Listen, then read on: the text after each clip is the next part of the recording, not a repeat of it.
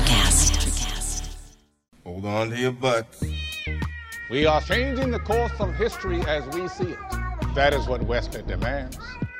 Now this affects Iris. Um, Iris, where are you? What you feel only matters to you. I do not entertain hypotheticals. The world as it is is vexing enough. Iris, I have a tip for you. Don't take drugs! Or Whatever Movies with Wesley and Iris. What up and welcome to Or Whatever Movies. I'm your co-host Iris and I'm here with my older brother Wesley, and we are discussing a movie from twenty twenty-three, Cabin in the Woods. Negative. Knock at the Cabin. Wait, this isn't the movie where the random strangers show up at the cabin with all kinds of weapons and stuff and then force the people inside to make a decision about which one they're going to sacrifice to save humanity? Oh, oh, well, I guess in that sense, affirmative. Kelly Ray knew. She's like, you know it's going to be scary, right? Because it has cabin in the title. Of course. Yeah. Well, also Shyamalan. Yeah, well, yeah. Sometimes he does scary movies. Sometimes he does fairy tales. Sometimes he does outright kids movies. But like Kubrick movies, they're all haunted. And like Hitchcock movies, he's always in them. Yeah, he was the, the guy in the infomercial or whatever, right? Yeah, I think he was a news reporter. Yeah. I'm going to put on... My, my, my, my, my doomsday shoes. Da, da. Yeah, in that scene, Brian was like, of course they have to have him sing. The dude from Hamilton. And I was like, oh, yeah. Who does he play in Hamilton? You've seen Hamilton. I know, but I was, number one, I was live, and I was really far away, and I have bad eyesight. He plays King George. King George? Okay. But there was an article that said that there was some backlash and some protests over this anti-gay depiction. And I was like, what part was that? There was backlash about the car scene of them singing? Mm, it was like a negative depiction or something, or it was uh, maybe the fact that they were targeted as a gay couple. I'm not sure. So I wondered what larger themes were they exploring or how it's relevant. Maybe it puts the two dads on sort of equal footing, so to speak, so that when the choice is made... Because I think it was pretty clear that it wasn't going to be the little girl.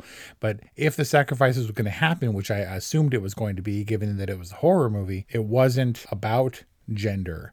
It was maybe more of an arbitrary choice or more of a personality choice. I think that the purpose was that the victims believe that there's something personal going on or that it's not entirely arbitrary.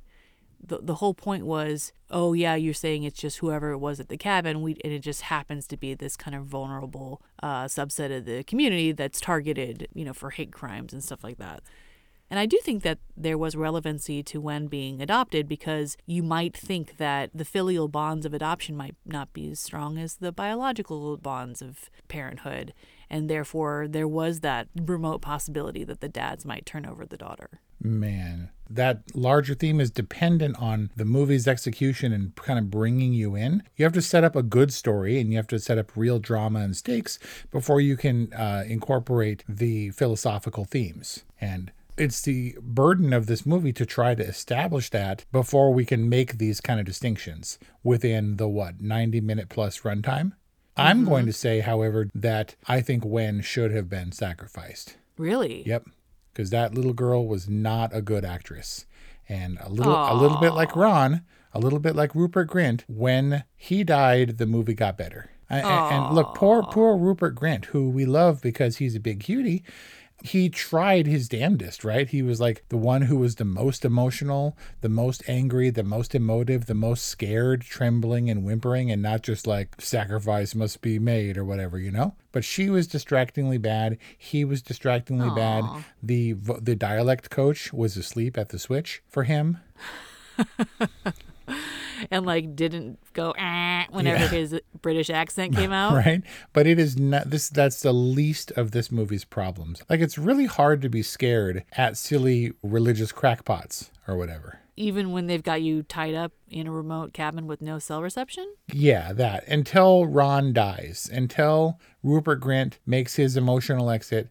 And then they're like, well, they're still crazy, but they're committed. Like, it needed to convince me that there was real peril or weight to their decision. And this wasn't just like crazy murder people. The movie goes through phases. Initially, yes, I thought they were targeted. And then Rupert Grint dies. And then I'm like, okay, yeah, so they're just crazy. Exactly. And then all the plagues are begin to be unleashed. They were obviously telling the truth. and you can maybe justify their really bad delivery of the truth because they were emotionally distressed. Not obviously. They they weren't obviously? No, as the two dudes were saying, they're like, look, you know, the earthquake happens underwater and there's a huge tidal wave and they turn on the T V and there's already footage. Kelly Ray was like, how did they get that footage? Was it like live streaming or something? Like, because whoever took yeah, exactly. the footage was overwhelmed by the water, right? Then they retrieved yes. it, then they downloaded it, and then they uploaded it to C N N or no. whatever. And it was, but it was convenient. It was live streamed. But like the guys were saying too, they, he's like, I was reading headlines about this disease, this outbreak weeks ago. So there, the disasters, the timelines didn't line up. It wasn't a direct result of them refusing to make a choice, at least for well, the you, for the first two. Come on. You've what? seen The Last of Us. Pa- these epidemic, pandemic things take some time. So they had to plant the seeds before. So God was like, all right, we're going to ramp this up and we'll see if we have to make yeah. a decision, but we're going to have all the dominoes in place for when it happens. Yeah.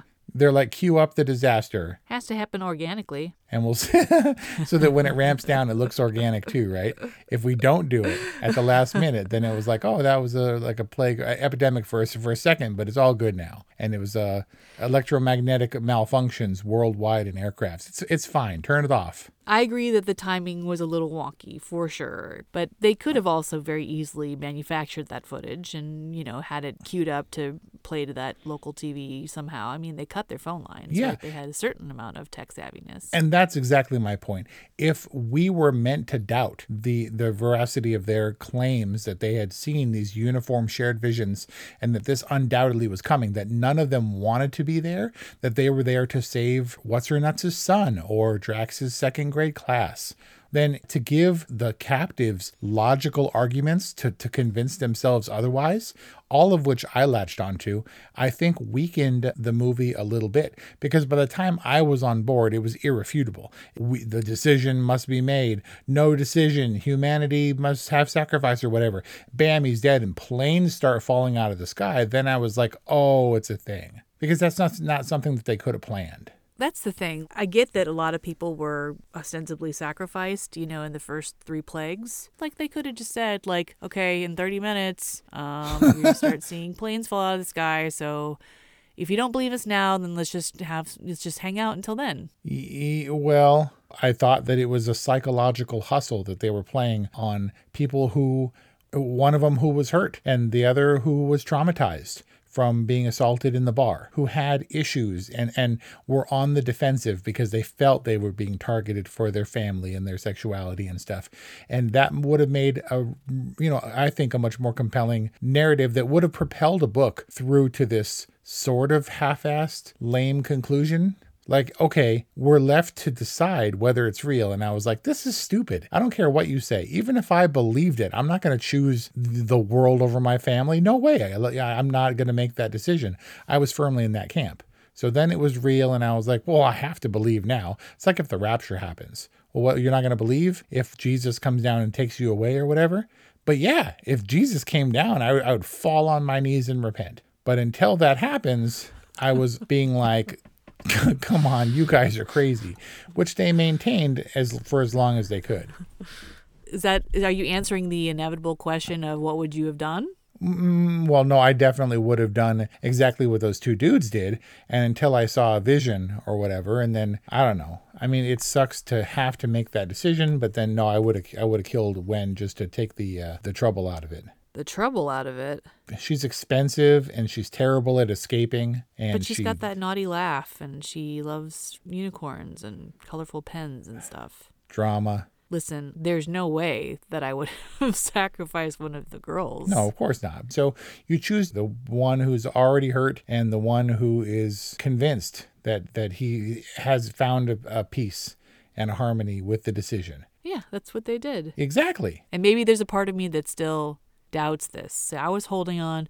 Whether Andrew was holding on to any doubt, I was holding on to doubt for Andrew because he was so firmly in his belief that this was wrong. Like I don't even, I don't even know that at the point he kills Eric if he, you know, still truly believed. Anyway, I was holding on to that doubt when Eric when they went to the cafe and when they're sitting in the car and they're playing with the radio and I'm like, okay, and here's when the M. Night Shyamalan twists happens. And the twist was that there was no twist. Yeah, because for the, all the youngsters out there who don't know, this dude made his mark with twisty movies. Maybe the twist was that it was real, that he wasn't sure up until the time. All we had was what's his nut saying, there was something in the light, I found peace, go ahead and kill me. And they made the easiest choice that they could have made in an impossible situation. And then it is true, once they leave the cabin, planes are falling still and, and the you know lightning is striking and stuff and the world is still going to hell, but they can do something about it. And they do something about it and they escape and the world suddenly gets better. But that's all after the fact because they had to make this decision in blind faith. And their decision was just when the whole time we thought it wasn't. What was justified?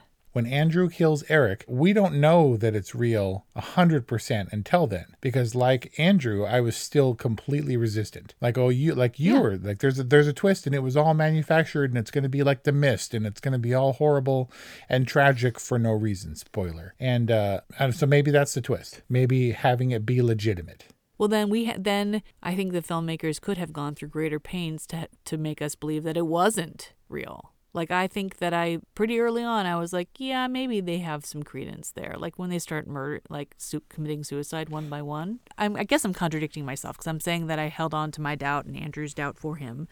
But also I was like, okay, yeah, well, the way that this is going suggests that they're telling the truth. And that's my concern. Did this movie position it in such a way where you're like, this is all for naught, and thus it's not scary and doesn't have stakes? Because I think that's the position you must assume if you're like, these people are crackpots. But doesn't that make them scary and volatile and unpredictable? I suppose. But then it makes it a run-of-the-mill, let's tie you to a chair, monologue a whole bunch, and then kill each other, uh, you know, when one of you inevitably escapes and gets hold of the gun in the truck, or takes my axe with a chain connected to it or whatever, weapon, and kills me in retribution for imprisoning your family. It was just going to be one of those. Right. Unless they kind of throw in there for who knows what reason. And by the way, we can't hurt you at all. And we, we can't hurt you at all. We're going to be unfailingly polite. When he's going for the gun to kill what's-her-nuts, she's like, I don't want to hurt you. And she's like poking him in the side and stuff. Once Ron dies and you know that they're crazy, even if they're not crazy to you, you don't really know. Because if it ultimately comes to pass that you're not going to make the decision that they want, maybe they'll change their thinking. Because at some point they were coming at him with weapons. Like weren't someone was going to hurt him. She was going to hurt him, I think, when, when uh, he ultimately... ultimately shot her in the stomach. My problem with Knock in the Cabin is how they are portraying God. Does God have such a twisted sense of humor that he would tell the four horsemen exactly what kind of scary looking weapons to create, and that he would he or it or she would pre-plan plagues and famines and all of the horrible things that were going to happen, and then send like the most intimidating person of all time, Dave Bautista, to, to basically send what is possibly the most important message in human history to a random cabin in the woods. Exactly. Um, I know, but so you're the foremost theologian in this discussion and an expert on the Bible. And I wondered if the apocalypse, which I'm sure, just like the uh, creationist legends or whatever, they, they're uh, universal. For al- almost every religion has a creation myth, right? And likewise, yeah. I'm assuming a, a, an end of the world narrative, right? Like an apocalypse narrative? Yeah. You said the horsemen, which they've made no secret about, but no one ever said they were the horsemen, number one. No one ever said, did anybody say God? Did anybody say biblical plague? Or were, were these just inferences that we drew? When you're talking about resident theologians, Eric definitely had some context. If anybody brought it up, he did. Because at the end, Eric makes the Four Horsemen connection. And he and before that, he talks about somewhat early on, someone is talking about how, you know, throughout history, sacri- this is how things happen. People make sacrifices. But we've seen sacrifices in movies before. Almost always, they're totally crazy and it's not at all justified, right? From Conan the Destroyer to Apocalypto. And when they're trying to make a, a sacrifices in pre-America civilizations in Apocalypto, you're like, this is ridiculous. You have to run, dude. Like, get out of there because they're going to cut your head off and kick it down the stairs. But this one, I feel like, is no different just because it has themes that are more in line with Christianity or whatever, which is what most people in America believe. It, it was the four horsemen of the apocalypse, according to Revelations. because I wrote down really early on before, right after I wrote down, dude, what is going on in this movie? I wrote down that Drax wore a white shirt to the bloodbath. That seems like he's just asking to be identified once he has to go on the run after he kills these people, right? But he, they all wore clothing in line with the four horsemen of the apocalypse. And they were all representations, and Ron was all like anger, and he was war. And his... Well, that's the other thing. Like, not only does God send the most intimidating man in, in history to send the most important message in history, but then he also sends the dude who beat up the gay dudes in the bar. Yeah, well, was it him? And what what was the reason for the backstory?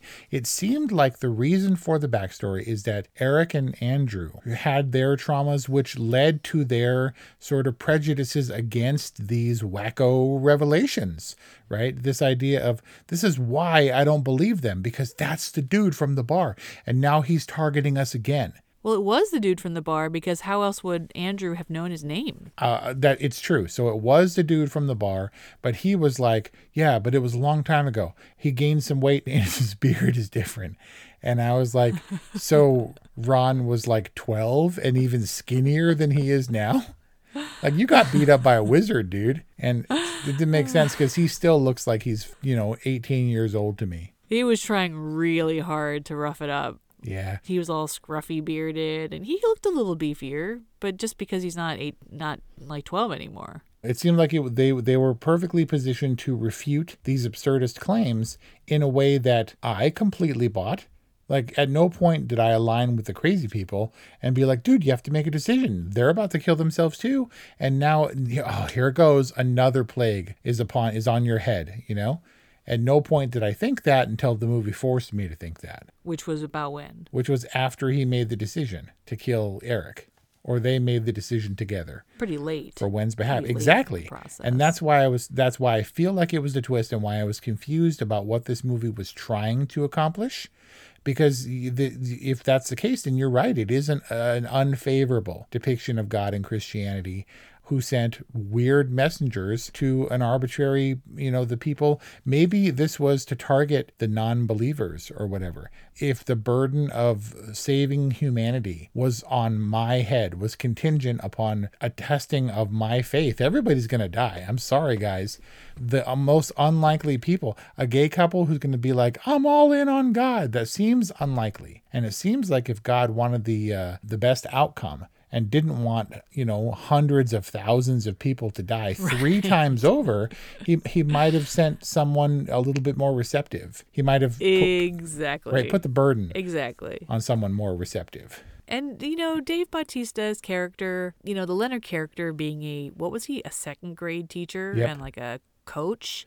Yep. Like, a, of all people should know that adults have no business whatsoever speaking to children outside of school kind of at all, ever, for any reason. Like, when he's talking to her in the woods, of course it's intended to be scary and build all this tension and all that kind of stuff. But it's like, he ha- I was just thinking to myself, like, this person obviously can't be up to any good because adults have no reason to talk to children, period. Yeah. Adults need to talk, find out something, they talk to other adults. So Leonard, who supposedly understands children, makes it all so much more difficult for them. Like, if they had simp- simply gone to the cabin door like Jehovah's Witnesses and been like, hey, may I please, please have a moment of your time? Like, they absolutely would have opened the door. And then Dave Bautista, being the imposing figure he is, could have simply put his boot, you know, in the door jam and been like, no, actually, we need to come in. Like, right? No concussion, this... where I thought he was dead. Didn't he fall down and his eyes were open? And weren't you convinced he was dead? Yeah.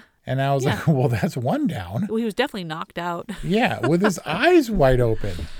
And so this is basically my problem. In addition to the off-screen depiction of God, my problem is that all of the story mechanics were intended to create tension and suspense, but really were kind of un- unnecessary and unrealistic. Like, this could have been, it probably could have been still thrilling and suspenseful and scary and tense if they had simply gone to the cabin and knocked. The critical reviews for this were about sixty percent, and I think uh, high sixties, and I think the audience had a similar reaction. And I think it's because there wasn't the murder that we wanted. There were a few deaths. It was all by the hands of, of no, it wasn't all suicides, because What's-His-Nuts killed What's-Her-Nuts by shooting her. But I think it was a horror movie that tried to sneak in philosophical stuff. This is not a scary movie that is actually a religious movie that's trying to trick you. This is because if this promotes the belief of anyone, it's of cultists and crackpots who were like, see what happens if we espouse crazy theories and you don't listen, the apocalypse actually happens. That's what this movie is trying to convince you of, that the whole time they were right and their doomsday predictions and their visions did, did come to pass. I mean, this seems in line with Shyamalan for me. Isn't that what happened with Signs? Like, it was a perfectly good suspense film until the aliens showed up and there was all this meaning and purpose behind the water and the swing away and all that jazz. I loved Signs, but then after The Village and stuff like that, I just kind of fell off because I felt like he was a director suffering from early success. But now I just think he's a director who is not super precious about his films. Well, from what I've seen, and this is the problem with seeing this movie, I saw it and I was like, that was the movie I watched. And then I started doing research. And by all accounts, M. Night Shyamalan is a great, wonderful, collaborative filmmaker who's, uh, well, maybe not collaborative, but he's certainly kind. He's like the Guillermo del Toro of horror movies, even though Guillermo del Toro is kind of the Guillermo del Toro of horror movies and such. But I think those are kind of on par. Are they scary? Yeah. But are they also kind of about family and kind of lighter themes? Yeah. It's not blood and gore necessarily. This is, in fact, his only his second rated R movie after The Happening, which is kind of the beginning of the end for him. And the death knell was The Last Airbender. But he is very meticulous, like almost Coen Brothers level, where every comma matters. He he took on this movie. It was sent to him. He was only going to produce it. And the more he got involved, he got all jazzed and was like, no, I have to do it. I have to write it. I have to direct it. And so he kind of went all in on this movie. So I think he's very committed and fiercely opinionated about his movies and really possesses them. I think the problem is he's a little bit gun shy. He's not going to, you know, give you the conventional Shyamalan twist because we're so thoroughly expecting it. He's not going to give us what we expect because we saw The Last Airbender, which was a big budget studio picture that was more typical. That was, I think, what you would give to directors who have less of a creative, like, stranglehold on their art. They're like, yeah, I'm getting paid. I'm going to direct this great movie. It's going to be fun. I think he's not that, and I think he's trying to avoid that. This is his era where he's trying to subvert the expectations that come with his own name. So you're saying that the problem with The Last Airbender was that he was a director for hire? That's it. That's what ended up happening, unfortunately, yeah. What does Knock at the Cabin mean for his his career? I think that he is no longer concerned with what people expect of him. He finds movies that he really likes, that he gets excited about, and he makes it exactly the way he wants to make it, which he can do because of his credit, because of his cachet, and the fact that he can g- still get a movie made. It's just not going to be massive budget. Like, it's going to be one effect shot that's masked by the kind of hazy, grainy video quality of a tidal wave taking over Cannon Beach and a couple of planes flying out of the sky and some matte paintings of fire in the background or whatever. I think what Shyamalan was good at was the drama and the suspense. When they're sitting around locked in a house talking about aliens out in the cornfields, you're kind of scared. And he's got some humor and stuff in there too. When they're sitting around in the cabin talking about the people outside that are hundreds of thousands worldwide apocalypses that are going to die if we don't make a decision, it's kind of tense. They're really just kind of talkies. Maybe The Happening was less so, but it was still an invisible monster or whatever. Um, spoiler. But the I think that he has a flair for the drama. I just don't think the payoff is, maybe it's not what we expect of him, but it's not enough to be satisfactory anymore. He kind of played his hand, as you said early on, and I think he's a fine, capable filmmaker, but is he the M T V Movie Awards runaway success that he was initially? I'm not sure that you can sustain that level. No, and maybe he's doing what he needs to be doing, which is just making films the way that he wants to make them. Yep. And if he has the ability to continue doing that, then more power to him. And what's your final rating? I feel like this movie was razor thin in parts. Like, why don't you run? Even when they were, when they had the gun and the upper hand, now is the time you leave. You're already committed. You shot the lady. Why don't you shoot Drax and run away? Definitely. It couldn't happen because ultimately we had to get to the place where they believed that the that the plagues were real because they were real. So I was confused and then frustrated and then kind of annoyed that they shoved me into this avenue of, nope, you got to get on board because the apocalypses are real. We were right and you were wrong the whole time. Um, so now what do you think of that? And what I thought about it was like, oh, all right, fine. And I watched it and I did some digging. And doing some digging, I can see what they want the underlying themes to be. I can see the dilemma of why they gave these two dudes and their family and when the flashbacks and the backstory and why that would make it a more impossible decision. Why they were less inclined to just believe what the four crazy people had to say. And so there, I think there's a lot of subtext that I didn't care about because I thought this was a cabin slasher movie. And just like Lady in the Water, which I think was wildly misunderstood, if you go back and view that movie for what it is, it actually makes sense. It's it's a bedtime story and it's advertised as such. It's not the horror movie that people expected. This is, I expected to be a horror movie and it's not what I got for M. Night Shyamalan. So as much as I had problems with this movie, maybe I was not paying attention or missing some of the things that were happening sub- subtextually because it didn't go in the conventional direction. I think there may be more purpose to it uh, that I didn't see. That doesn't necessarily mean that I have to see it in order for it to be an effective movie, I don't think. So I didn't hate this movie. I maybe it can squeak by, but I was frustrated enough so that I didn't know where it was coming from, but I think that was the point.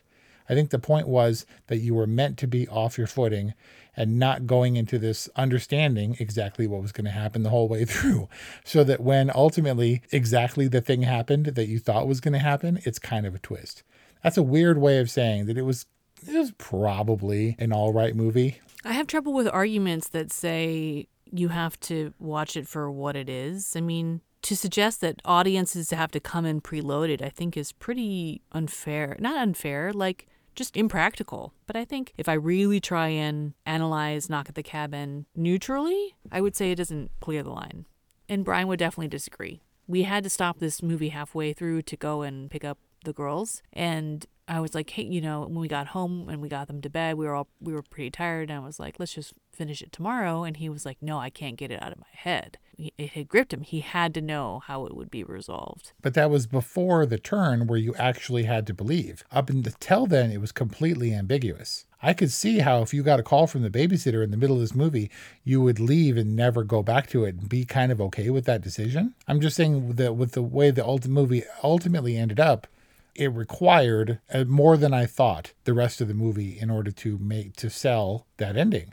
I guess, because we needed the disbelief. It couldn't just be like, the apocalypse is coming, lightning, you know, and, and planes crashing outside, make your decision. No, I don't want to, I can't choose my daddy or whatever, you know? So it was more ambiguous and it was more bright sunshine.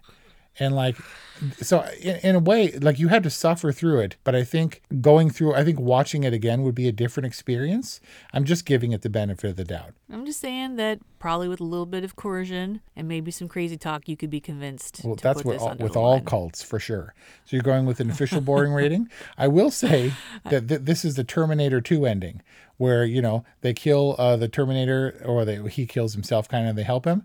And you're like all sad. And she's like, the future lays before me like an uncertain road or whatever, and no fate but what we make. And for the first time, I feel hope. And you're like, that's great. Except, you know, you're all going to prison for a long time because of, of you know, the police explosions and stuff at the and blowing up Cyberdyne. And so how, once they get away with when in the truck at the truck stop or whatever, then you, you know, how do you explain the murder at the cabin? You can't be like, oh, those apocalypses or whatever. The that was totally us. We saved you.